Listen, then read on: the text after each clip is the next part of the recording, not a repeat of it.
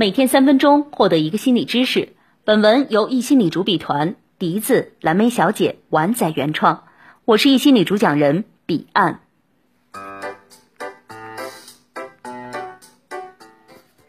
结婚了就一定要忍吗？大多数人回答是是的，但实际上，婚姻中最不该犯的错就是忍。过度容忍不是婚姻的救命草，而是慢性自杀。蔡康永对此也曾表态。装一次没事儿会过去，但你让一件事情过去三次，你就再也没有兴趣去追究它了。夫妻为什么会变得冷淡？因为互相不想再追究了。活着无非如此而已。新西兰的研究队伍针对部分离婚案件进行分析，发现，凡是濒临崩溃的婚姻，总有一方是长期以来比较强势的，而另一方是从来不出声、默默隐忍型。然而，离婚的导火索一旦爆发，就是由那个习惯隐忍的人提出的，无论导火索有多小，但是终归那个安静的伴侣会忍无可忍，断绝关系，并马上开始新的人生旅程。婚姻里不需要过度的牺牲和忍耐，越是无原则的牺牲和忍耐，往往家庭会越加动荡不安，甚至导致婚姻分崩离析。越是懂得沟通自己内心真实的想法，反而会越得到来自另一半的尊重和宠爱。也越容易拥有一个幸福和美的婚姻。究竟怎样调节忍耐度，才能维持美好的亲密关系呢？一，两人要有自我披露的意识。霍曼斯的操作心理学提出一个词叫“自我披露”，意思是进行适度的或充分的自我披露，往往可以博取他人的好感，并促使对方进行自我披露。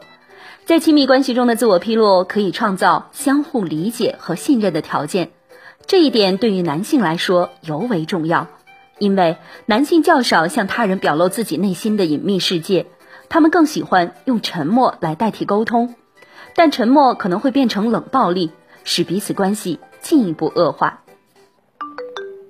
二，不做那个长期默默容忍的弱者。在亲密关系中，对于那个习惯于长期默默隐忍的弱势一方来说，不表明自己的态度，反而会让对方养成欺负你的习惯。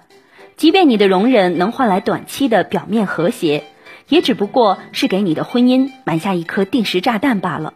而引爆可能只需要一次平常的开小差。三，不做那个长期强势的一方。婚姻中那些一直占据强势地位的一方，会在婚姻中形成一种固定模式，逐渐想要给自己增长更大的权利，而且容易越来越具有进攻性。稍微不合自己心意，就会立马生气，动不动就嘴上开炮，每次都是他的不对，必须向我认错，动不动就提离婚。